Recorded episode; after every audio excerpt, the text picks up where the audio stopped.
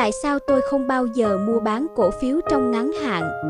Nhiều lúc tôi nghĩ, vật chất đối với tôi suy cho cùng chỉ là vật ngoài thân, không mang ý nghĩa của hạnh phúc. Còn hạnh phúc lại nằm bên trong cách nhìn nhận của chúng ta. Chúng ta nhìn cuộc sống này như thế nào thì cuộc đời của chúng ta như thế đó. Riêng tôi, mỗi ngày thức dậy không bệnh tật cũng là một loại hạnh phúc. Tôi từng có thời gian chăm bệnh cho ông bà. Vào các phòng cấp cứu, tôi hiểu sự sống này, khoảng khắc đôi khi chỉ là một hơi thở. Ngày nào tôi còn sống trên thế giới này, ngày đó tôi còn hạnh phúc. Việc giàu có cũng giống như việc nuôi dạy con cái. Những điều đó đều rất cần thời gian. Thế nên, tôi thích nhìn những hạt giống tiền bạc của mình từ từ nảy mầm.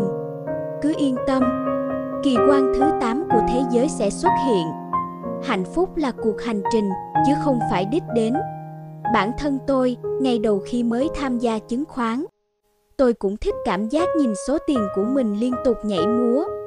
Nhưng sau này khi nhìn lại, tôi ước mình đã không lãng phí những khoảng thời gian đó. Có nhiều việc chúng ta phải trải qua những ngày ngốc nghếch mới hiểu được sự khôn ngoan đắt giá đến chừng nào.